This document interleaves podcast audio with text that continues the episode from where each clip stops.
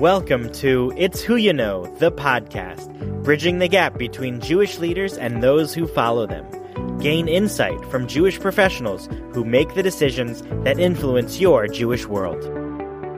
This is It's Who You Know, the podcast with your host, Michelle W. Malkin. And I'm very happy to be bringing our guest today is Mark Gurvis, Executive Vice President at the Jewish Federations of North America. He's been in the role since 2013 and previous to that, he spent 12 years as the CEO of the Jewish Federations of Greater Vancouver. And one of the things that made me interested to bring Mark on was to be able to speak with somebody from JFNA about their work and about the work that they do with the various federations globally. So, welcome to the program, Mark.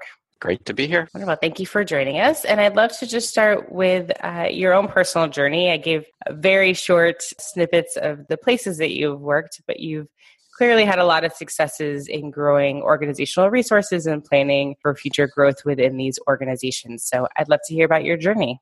Sure. I started my professional career in Jewish federations in Cleveland, but I came to Cleveland having done a graduate program at Hebrew Union College in their West Coast campus, together with a master's in social work at University of Southern California. So my position in Cleveland was my first job out of graduate school. I'd gone to graduate school on a scholarship from the Federation system, so I was already committed at that point to working in the Jewish Federation field, and Cleveland recruited me coming out of graduate school. Cleveland was a great community to start in, just a powerhouse of a federation, powerhouse of a Jewish community with a high focus and a long history of being a training ground for Federation professionals.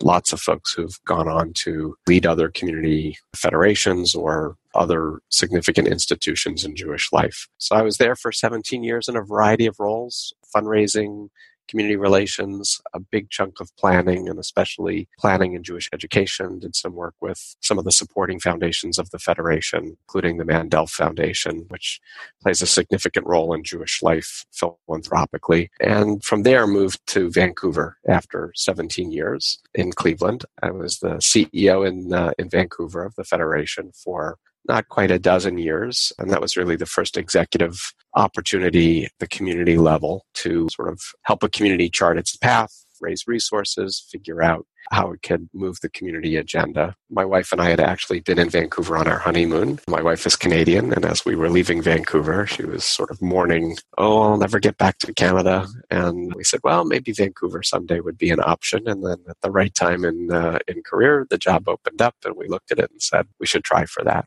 So that was a big change moving across the continent, across the border. Our kids were nine, seven, and four at the time. So it was a big adventure, but it was also really far away from all of our family. I believe um, it. Yeah, we had a great run in Vancouver, a lot of growth in the community, not just at Federation, but across the community. And then about four years ago, Jewish Federations of North America reached out to me as they were looking at creating the position that I'm now in. And three and a half years ago, I started here at JFNA as Executive Vice President. So this is a new role that they've created. Right. I mean, they've had various iterations of senior management, so I wouldn't say there were there weren't mm-hmm. senior managers here before, but this particular iteration of an executive vice president with a combination of business operations management coupled with program management for the organization was new. Great. Wonderful. So I'm curious what it was that attracted you to federations when you were a pre-graduate student applying for that scholarship program. Sure. So I grew up in an actively engaged and affiliated family. Uh, my parents had been very involved in synagogue life. They used to go door to door soliciting for the UJA campaign. We used to go to Soviet Jewry rallies and the Israel parades in New York City growing up on Long Island. So I I was sort of primed for involvement. I was involved in the Reform Youth Movement, NFTY. I was a regional president for NFTY on Long Island and worked for five summers at one of their camps, the Eisner Camp Institute in Great Barrington. So during my years in university, I was really very primed to be involved on campus. In fact, mm-hmm. I looked for a campus where I knew there would be active Jewish student life, and I focused on uh, the State University of New York at Albany. So I was involved on campus from day one. I chaired the UJA campaign, student campaign in my freshman year and was an officer in Hillel and then president of Hillel. And Hillel in Albany derived almost all of its support from the local federation in Albany. Uh, that's still true today. It Was one of those campuses where Hillel International sort of didn't get to as it was building out its platform much earlier in its history. So it really relied on the local community for support. And the Hillel directors, who I had the really pleasure uh, and privilege to work with were very talented professionals, supervised directly by the local federation director. And I got exposed to what a Jewish federation is. I got exposed to the professionals who worked there, and that drew me in by the time I was in my senior year, I was looking at careers in Jewish Federation. I did an internship at the Federation. They sent me to the annual General Assembly, which was in Detroit that year. And I ended up making the decision to go into the field and pursue a scholarship that would help me, uh, you know, sort of be on that track. That's great. So you're a shining example of how federations could do it right to, to bring up new leadership, right? Well, there are people find many pathways into our work today. Right, um, right. But yeah, I sort of came in the planned track, if you will. Right. And you mentioned that Cleveland, I guess, is a place where a lot of professionals have kind of come up through other ranks and gone on to other positions in other places. What do you think it is about that community that is able to sort of foster that and help develop professionals differently than maybe other communities? So I think a lot of people have wondered that about Cleveland over a lot of years. So Cleveland, you know, I think some of it is actually just history of the city and history of the community. Cleveland as a city was really in its heyday at the turn of the previous century. You know, in the early 1900s, it was a big steel town, industrial city, and the infrastructure of community life, both in the Jewish community and beyond the Jewish community, built there in that context. So it was a very philanthropic city, and the Jewish community evolved that way within it. The United Way system started very early there, and the Jewish Federation system and United Ways grew up alongside one another as parallel developments and often with crossover leadership. That was certainly the case in Cleveland.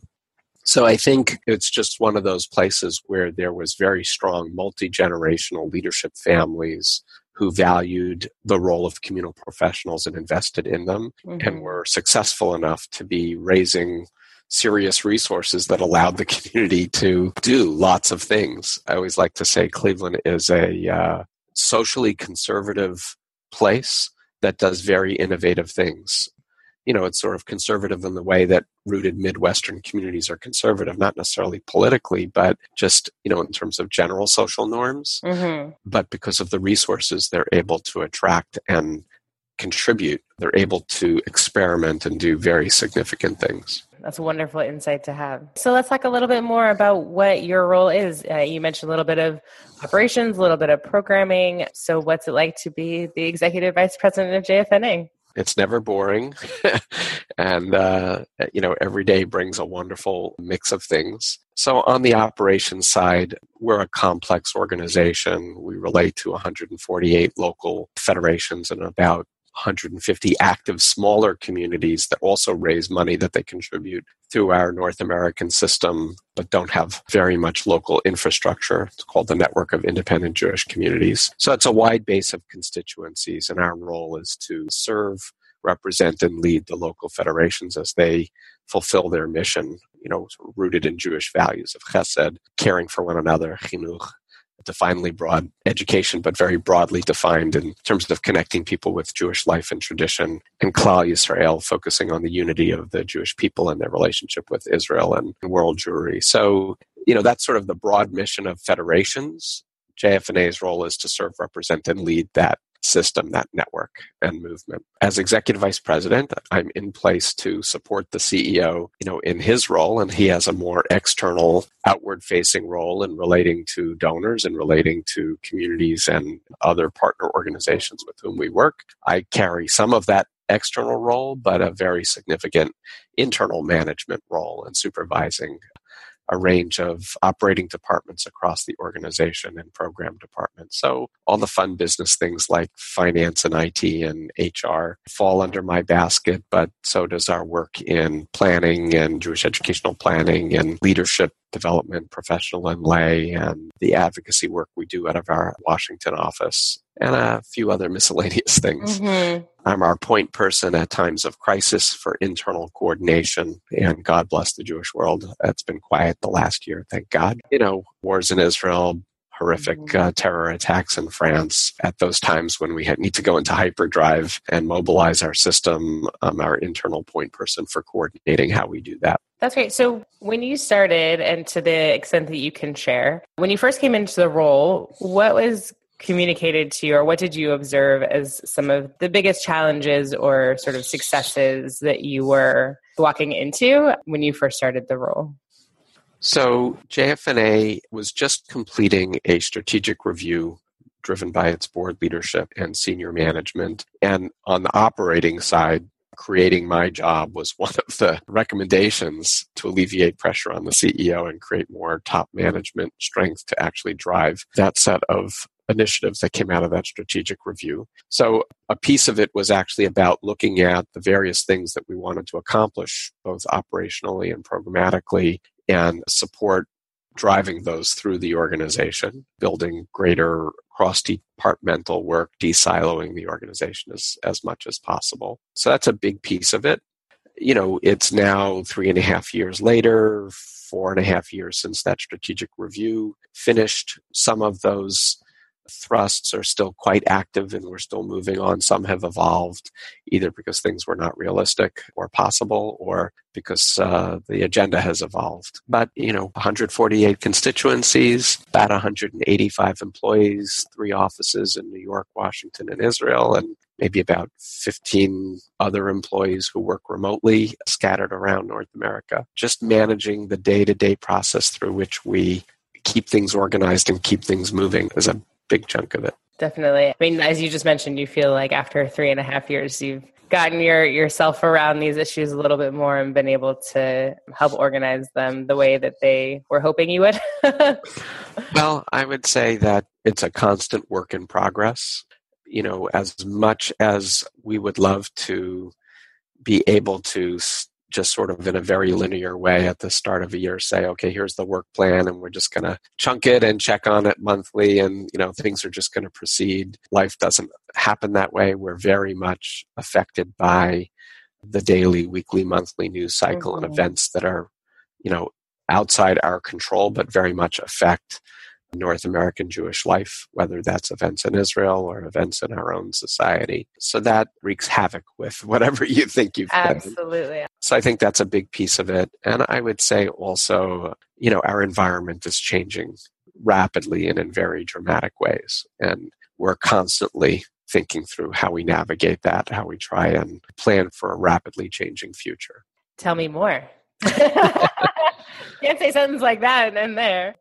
So, you know, there's there are the big uh, sociological changes within the Jewish community that are, of course, interconnected to broader sociological mm-hmm. trends. So that has to do with personal identity, how people understand and act on their identity, and based on that, how they choose to affiliate with others and connect with others, and mm-hmm. ultimately what behaviors they exhibit. And that can affect whether they are joining legacy institutions, participating in federation campaigns, joining JCCs, joining synagogues, etc. Certainly, giving is uh, happening increasingly in different interesting ways people's sense of connection with jewish identity as it translates into peoplehood and connection with israel so, you know that's a whole big set of issues that are affecting the full fabric of North American Jewish life, and you know we're we're part of that and working on that all at the same time. The relationship with Israel continues to evolve, and the state of the Israeli political system and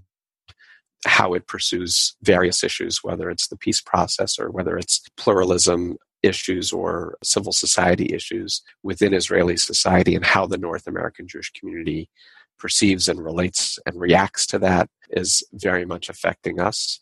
Uh, and then I would say, you know, from outside the Jewish world, but very much playing out in the Jewish world, are uh, issues of polarization, political polarization. And, you know, this I think is really not unique to us in the United States. It's not unique to Israel. It's happening in every Western democracy but ideological forces are being driven by people on the extremes, and it's getting tougher and tougher for centrist political figures and centrist institutions to occupy a middle ground that brings people together.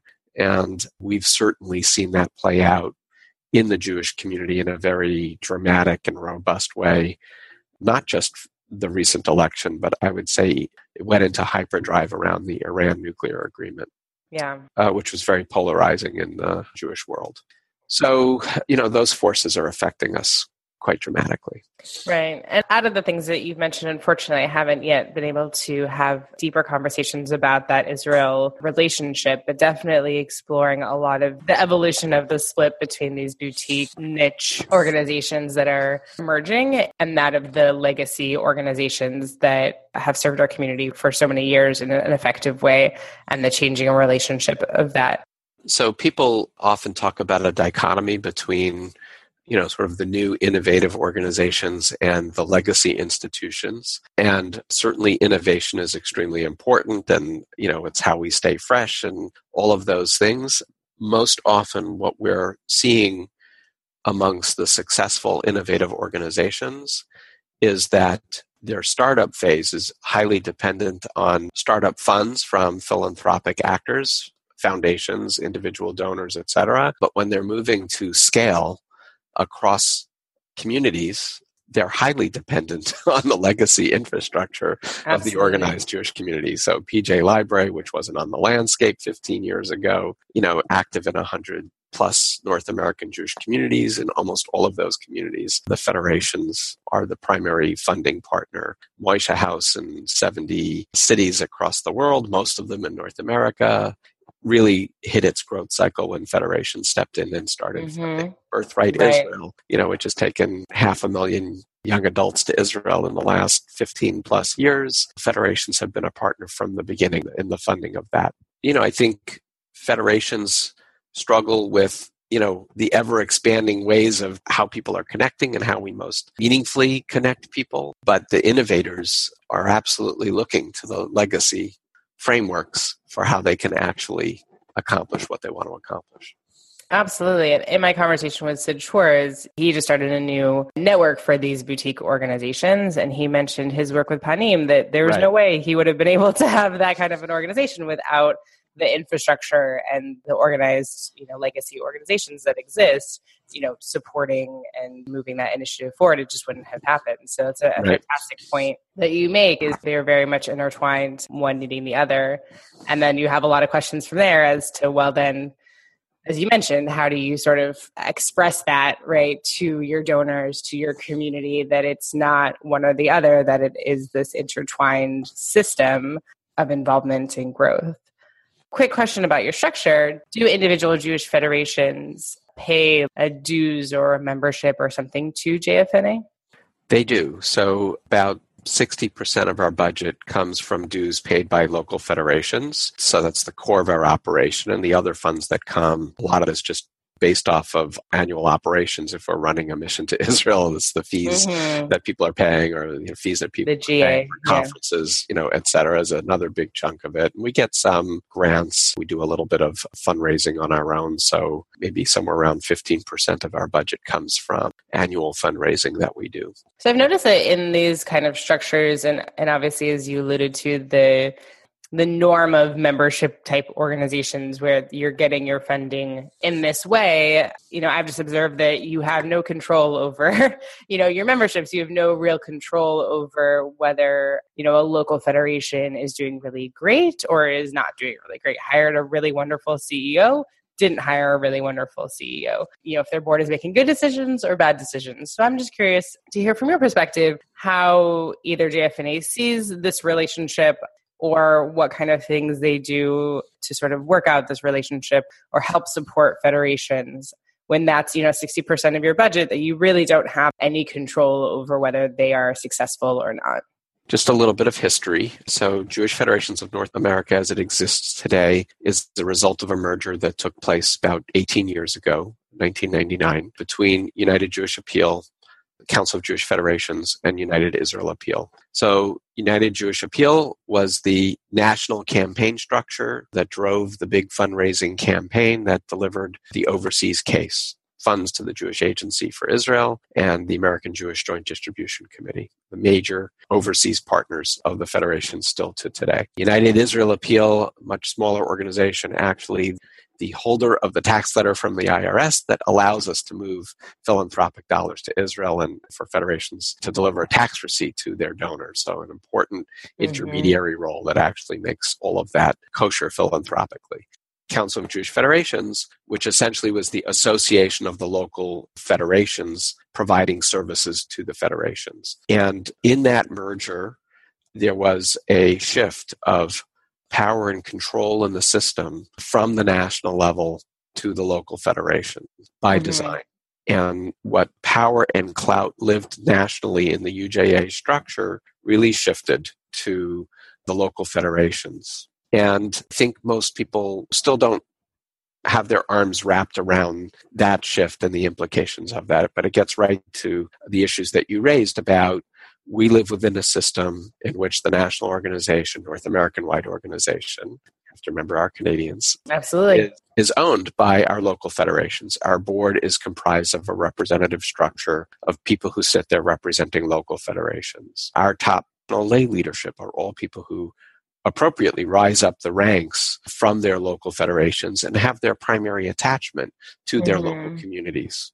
And if you go back, you know, 20, 30, 40, 50 years ago in the UJA history, there was a, another constellation of national leadership driven by the top donors in the system who related nationally and made decisions nationally, not necessarily controlled by or directly tied to their local communities. Of course, they were also the major donors of their local federations, but their primary focus was this national structure focused on international needs. So all of that is now a hybrid structure in which, you know, we're a blend of a movement leader and a trade association. Right. You know, and there are people who are trying to scratch their heads and figure out is it one, is it the other? And we're a hybrid. We actually, you know, have both of those responsibilities and sets of functions that flow from that. So now to come back to your question about okay, what does that mean in terms of how we relate to our local constituent members, we on the one hand need to come to them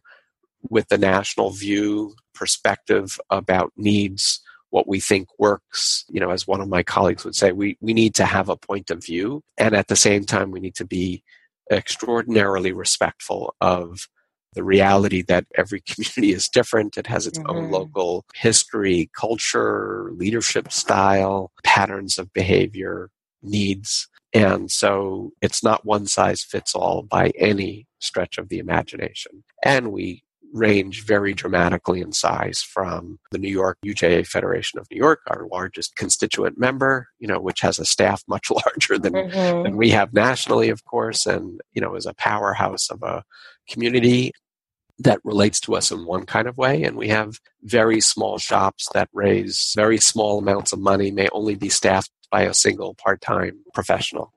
And you know which has a whole different set of needs mm-hmm. that the system for. Looking at sort of your experience with other federations or even their own federations for those that are very very successful what is it that helps them to be so successful? And for those that really struggle or aren't really making it in their community what is it that they're doing that isn't really working there's a bit of a chicken and egg dynamic to the analysis of this. So, you know, I mean, you can't go back to Cleveland, which I talked about, which has had long history, multi generational leadership families who are rooted in the community, you know, and have provided sources of leadership, operating leadership, and philanthropic leadership over many, many years. That has engendered tremendous stability at the professional staff level, at least in terms of the top leadership.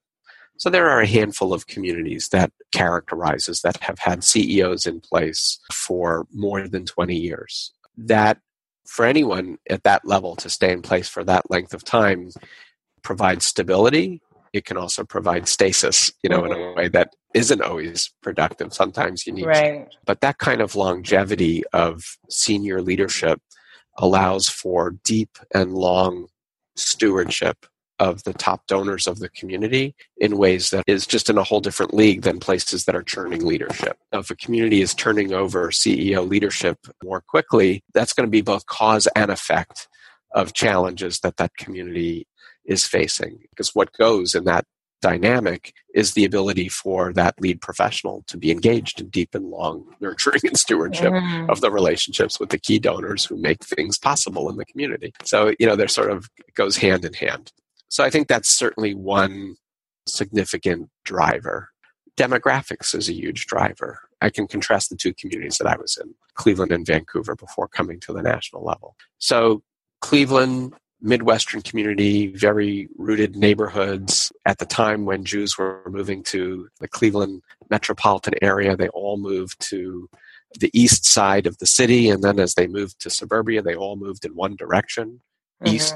mm-hmm. And, you know, you look back 80 years later, and Jews still live for the most part in five or six contiguous suburban communities uh, where most of them are within a 20 minute drive of one another that allows for certain forces of cohesion in community life for institutions like a JCC to play a bigger role as the neighborhood of the community, if you will, even if you know individual neighborhoods aren't uniformly Jewish as maybe certain in-city neighborhoods were, mm-hmm. you know, a hundred years ago. You go to a place like Vancouver, where most of the population that lives there has moved there within the last 20 years. There was a small, tight Jewish community that numbered maybe about 8,000 Jews up until the time when Vancouver hosted the World Expo. And then the world discovered this little jewel in the Pacific Northwest and started piling in. And Hong Kong transferred back to the Chinese, and a whole lot of Chinese moved money mm-hmm. moved in, and Chinese population moved in. And there was this burst of growth, and the Jewish community grew alongside the whole overall population of the city but in ever widening concentric circles from the geographic core of the Vancouver city. So the Jewish Community Center in Vancouver is still sitting in the geographic center of the Jewish community, but even only 20 years ago, most people would have lived within five miles of that center. I won't translate it into kilometers. Right. um, it's been three and a half years. I don't do the math as quickly anymore. And now that circle for that geographic center might extend out 60 miles. So places like Vancouver or places like Atlanta, you know, that represent urban sprawl where the Jewish community has followed the general patterns of just outward migration. People live in not such concentrated ways. There's no neighborhood in the Vancouver, no census tract in Vancouver that has more than 4% Jewish population. So Jewish neighborhood is an, a reinforcer. So all of that can have a tremendous impact on central organizations that are about building community, like federations, like Jewish community centers. You know, an individual synagogue can still be rooted in a place and attract its community, but the communities that are supposed to serve the community as a whole just have a much bigger and tougher job connecting with everybody. Mm-hmm. You've been listening to It's Who You Know, the podcast. I'm your host, Michelle W. Malkin. This episode has been made possible through the partnership with Timeless Ketubah. A few years back, while I was planning my wedding, I didn't feel like there were a lot of options for the type of ketubah my husband and I could get. Timeless Ketubah has opened the doors to a different and new way to invite your ketubah into your new home. You can take a look at their many styles at timelessketubah.com. Before returning to my conversation with Mark Gurvis, I'd like to take a moment to introduce you to the guest for our next podcast episode, Miriam Chilton, the Vice President of Youth at the Union for Reform Judaism. discusses with me the field of youth work and the impact Jewish youth programs have on our children. Here is a clip from our upcoming conversation in the most simple way. I think that the work that we're doing with youth is really changing the world and trying to make the world a better place. There is a story that has been told by Rabbi Salanter, who was the founder of the modern Musar movement, where he says that he originally felt that he wanted to change the world. And when he realized that he couldn't change the world, he decided that he was going to change his town. And when he couldn't change his town, he said he was going to change his family. And when he couldn't, wasn't effective in making the change with his family, that he realized that he needed to make the change within himself. And that when he recognized that, he was able to impact his family, his town, and the world in which he lived. Be sure to listen to the rest of my conversation with Miriam Chilton in our next episode if it's who you know. But for now, back to Mark.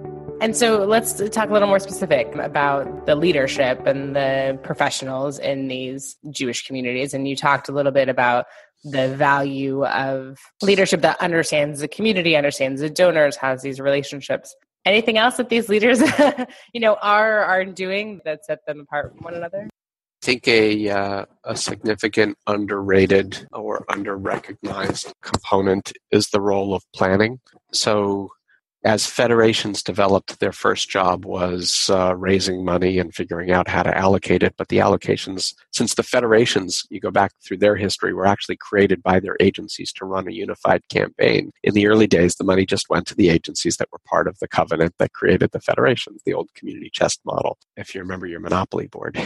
so you know you zoom ahead and communities start changing and the constellation of institutions and needs start changing communities start to need to know more about well where are people living today? What kinds mm-hmm. of needs do mm-hmm. they have? How is the population aging? The data. whatever you know in the 1920s orphanages were important. Hospitals were important because jewish doctors had nowhere they could practice. You know you get into the 1960s and 70s and those aren't realities that the north american jewish community is dealing with anymore. So the federations evolved a role in community planning doing research about population research about needs and working with their partner agencies to evolve how the dollars raised in the campaign would de- be deployed against those kinds of needs. So that planning role has ebbed and flowed in the federation system.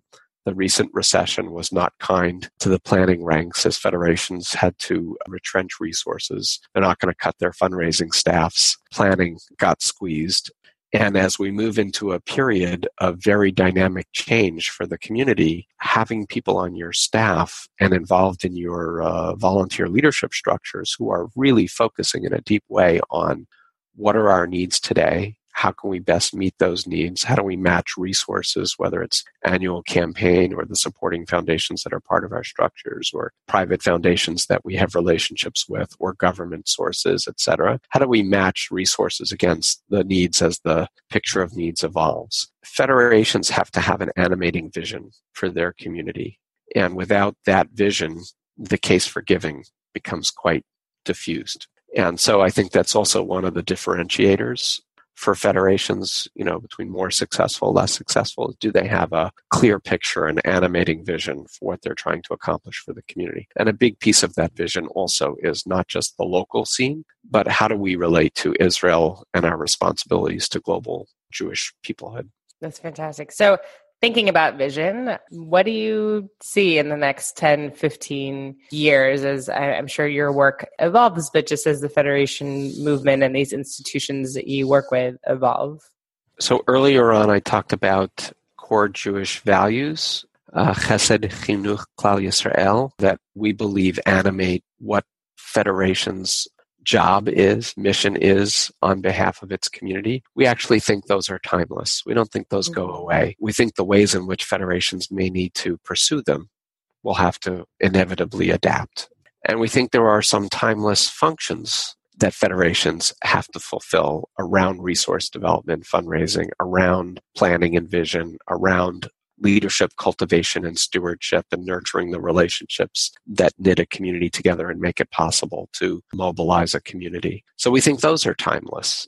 But the way we do fundraising is certainly adapting already and will continue to adapt. You know, 20 years ago, it was all about the annual campaign and only about the annual campaign. Well, now it also has to be about plan giving and endowments, and it also has to be about supplemental or project based fundraising because there are some folks who won't gravitate to the annual campaign, or that's not where they're going to express most of their philanthropy. They'll give some there, but they want their own stamp on things, and you've got to be able to show them the vision, see how that vision aligns with what they're passionate about, and try to bring them back to that community agenda a lot of different things to be thinking about. So I'd love to hear what your advice would be for not just uh, Federation employees, but definitely Federation employees and you know employees of these niche organizations that are working with their local federations or you know younger professions that might think about going to work for federations or older professionals that might think about going to work for federations. What's your advice for our constituency? So, first of all, I think federations are somewhat countercultural, you know, in the way that we talk about legacy organizations as distinct from new innovators and creative organizations that are evolving. I think there's going to continue to be a role uh, for those legacy institutions, and they have to figure out how to adapt. We've talked about that. So I think for professionals who are attracted to the potential of the power of that work, being able to represent the force in Jewish communal life that is global in nature is both countercultural mm-hmm. and in sync with uh, the fact that we're living in increasingly global times where people are globally connected. So, you know, I think it's both on the one hand, communities are more and more acting hyper locally. It's all about like, how do we make our particular community strong? And in fact, I think for the emerging generation, the, helping them see the fact that it's not only about what you're doing here in your community, but the fact that you're also tied to Jews in Israel and Jews in Russia and Jews in Argentina, you know, is actually a very powerful message in today's world. So I think mm-hmm. there's a lot of excitement about the potential for that. You know, I think the other, I think, a dynamic tension is around, especially for young professionals, is the unbelievable empowerment that comes from being technologically proficient in the digital age, which younger professionals bring to the work, and at the same time understanding that our work is incredibly relationship based. And if you're moving jobs every 18 months, you cannot possibly build the relationships that give you the power to actually move things in a community or you know in a national structure but more importantly you know since we're community based as a as a movement in the community you just can't do it. So you know my career has been characterized by going deep. I, you know i'm 57 years old and with my third employer since graduate school. That's a real anomaly in today's mm-hmm. world. Absolutely. Um, but you know, so part of that's how I'm wired. You know, it suited me to go deep and stay with organizations a long time. But I also found because I did that, I was able to leverage relationships in a way that was very much tied to what I was able to make happen.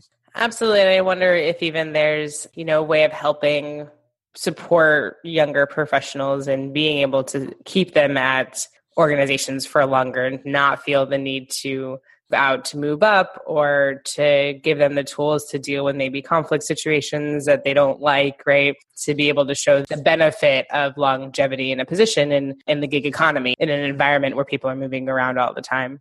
Right. So that's very challenging. You know, quite honestly, a lot of that actually does relate to how do our volunteer leadership, our boards, recognize that dynamic in our work and recognize the importance and value of strong and progressive human resources policies that make it possible for people to stay in their jobs? Uh, mm-hmm. Are we offering good benefits? Are we supportive of women professionals? We have a very high percentage of women professionals in our field. We have to make it possible for them, for their careers to advance and not be adversely affected because of child bearing and child rearing be you know in and out of the workforce at different points in their careers. Mm-hmm. so those kinds of dynamics are critically important. We were among the organizations that participated in the leadership pipelines study process. I think there's about 100 Jewish organizations that participated in a study two years ago. We're about to undertake a follow up study to see where we're tracking against two years ago. And one of the things we heard from our employees was questions and concerns about their opportunities for advancement. And so we've tried to become clearer for our employees and for people who have supervisory responsibility in our organization that we take that seriously and that our responsibility is to look at advancement opportunities for our people in multiple kinds of ways. So the first level of that is how are you growing in the role that you have now? Are we making it possible for you to learn new skills and take on new responsibilities so that you know you have opportunities for growth even as you're in a position. Mm-hmm. And then it's okay, what's the next possible position that you want to grow towards? And what are the skills, experiences, etc., that you need and that we can help you with that would enable you to advance within the organization? Uh, but we also have to be open to looking at what are your opportunities for advancement as a professional, whether that's with us or not with us. And if the right next step for you is with a local federation or another Jewish organization or beyond the Jewish communal world, how are we helping you grow as a professional towards that? Mm-hmm. Those are all very good things to be thinking about for your employees. Um, and I wanted to circle back for a quick moment because you mentioned something I thought was very interesting. And I, I love the sort of conviction of understanding federations that I think that you bring that is unique to maybe somebody who hasn't spent their career in federation coming into this position, mostly seeing that the value and the gem of these legacy organizations and not shying away from that. And I feel like there's a little bit of not jealousy, but I think that when uh, legacy organizations are looking at all the challenges that we talked about and they see these boutique organizations that whether they helped them flourish or not, you know, are doing great, are getting fundraising, are expanding, are engaging people to see that and say, that's what we want, or how do we get that? Or kind of having this covet nature of that's what we should be. And I think that shiny gem is not necessarily right what you should be looking at. It should be what's the value of what you do, right? What's the value of the federation system that is broader, that isn't niche to one thing, that is serving people in a different way and that these legacy organizations have a place and have a value and how do we highlight and grow that and not try to change that into these boutique organizations but really create that as one community with equal value and not to put one over the other Right. So I don't think it's one over the other, and I certainly wouldn't want to convey that the new or you know as you call them boutique organizations aren't important. I think they are important. Some of our legacy organizations are organizations that are absolutely involved in reaching and engaging people and touching their lives at the individual level right? That's what synagogues do and mm-hmm. JCCs sort of straddle both. They touch they engage people on the individual level you know whether it's the early childhood experience or teen experience or senior adults who are going to the center every day for their lunch program. Those are critically important legacy roles. And there are new organizations that are also doing some of those things in very different ways. I think it's more understanding that there are the organizations that act at the individual level, you know, or the family unit level that are, you know, sort of the front facing service providing organizations, whether it's education or human services or culture or whatever that may be.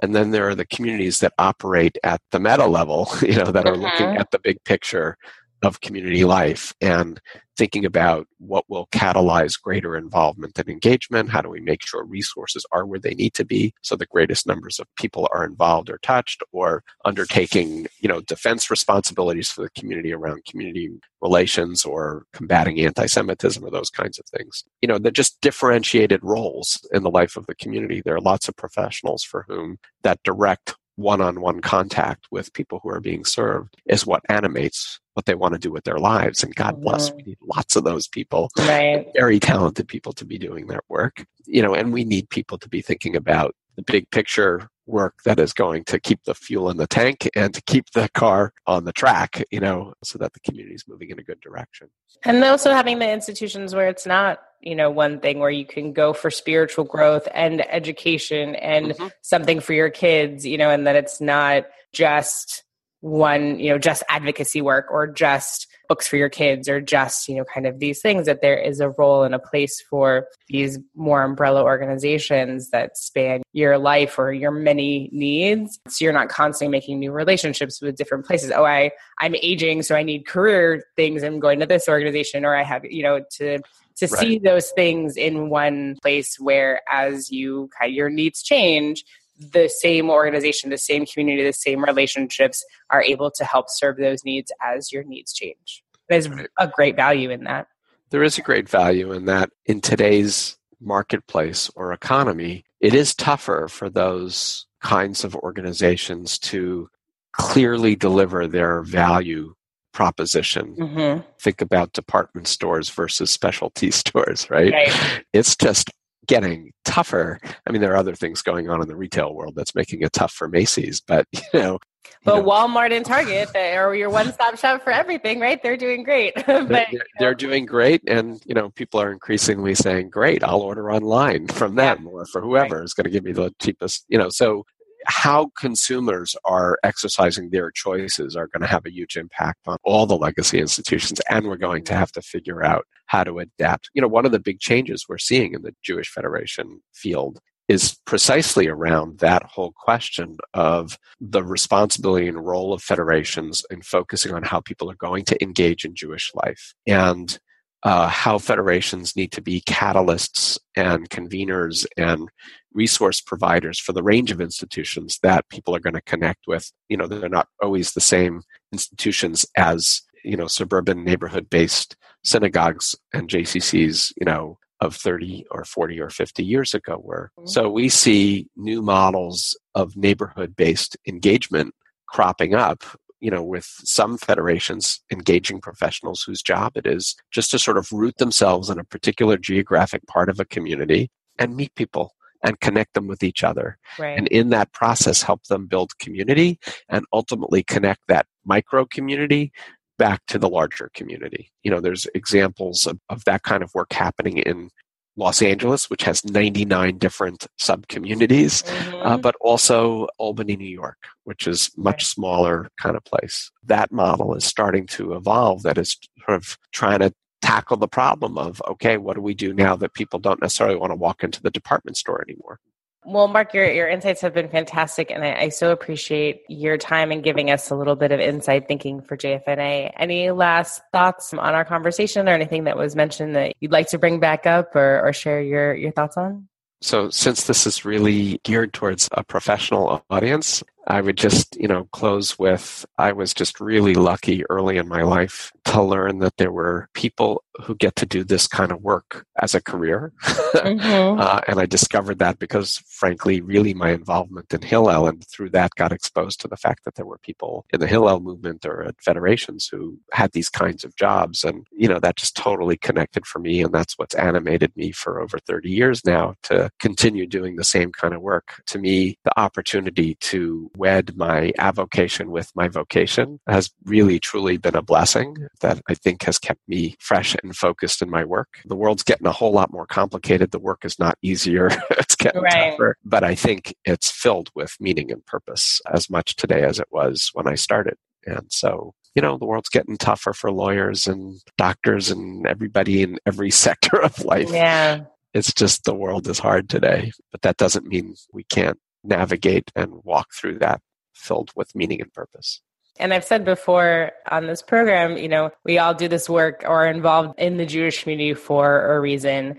And, you know, a lot of that reason is, is that is purpose and the meaning and the community and the relationships and that that is something special. So thank you so much, Mark. I really, really appreciate your time on the program today. Thanks. It's been a pleasure.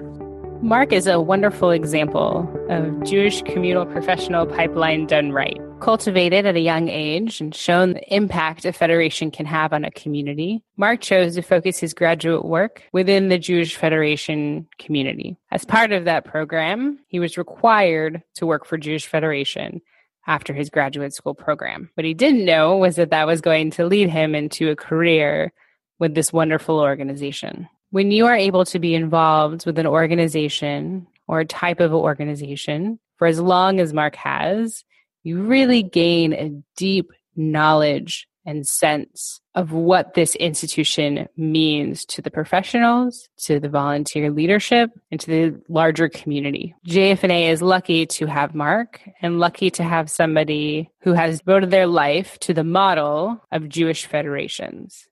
And while some might argue that this model is no longer viable and is only going to decline over the years, I think with leadership like Mark's, I think with leadership who is able to see these challenges from a historical and deep rooted sense, is so well equipped to face these challenges in the coming years. Mark has done wonderful things in the smaller communities he served, and now on the North American level, his work continues to impact thousands. And even if in 50, 60, 100 years, the model of Jewish federations is no longer relevant, the impact that the work of these institutions is doing and has done and is continuing to do has resonated with thousands of people in our communities and fostered thousands of Jewish professionals in this field. No other announcements for this episode. I look forward to my conversation with Miriam. And again, really want to thank our podcast partner, Timeless Ketubah, for all of their support. You can get more information on our website about previous episodes and the full bios of all of our guests. It's who you know the podcast.com. This is your host, Michelle W. Malkin. Have a really wonderful week. And thank you for listening. Like this episode? Have a comment or a great suggestion for our next interview? Contact us through our website at it's who you know the podcast.com or on the It's Who You Know Facebook page. As always, subscribe, rate, and review this podcast so that others can find us. It's Who You Know, the podcast.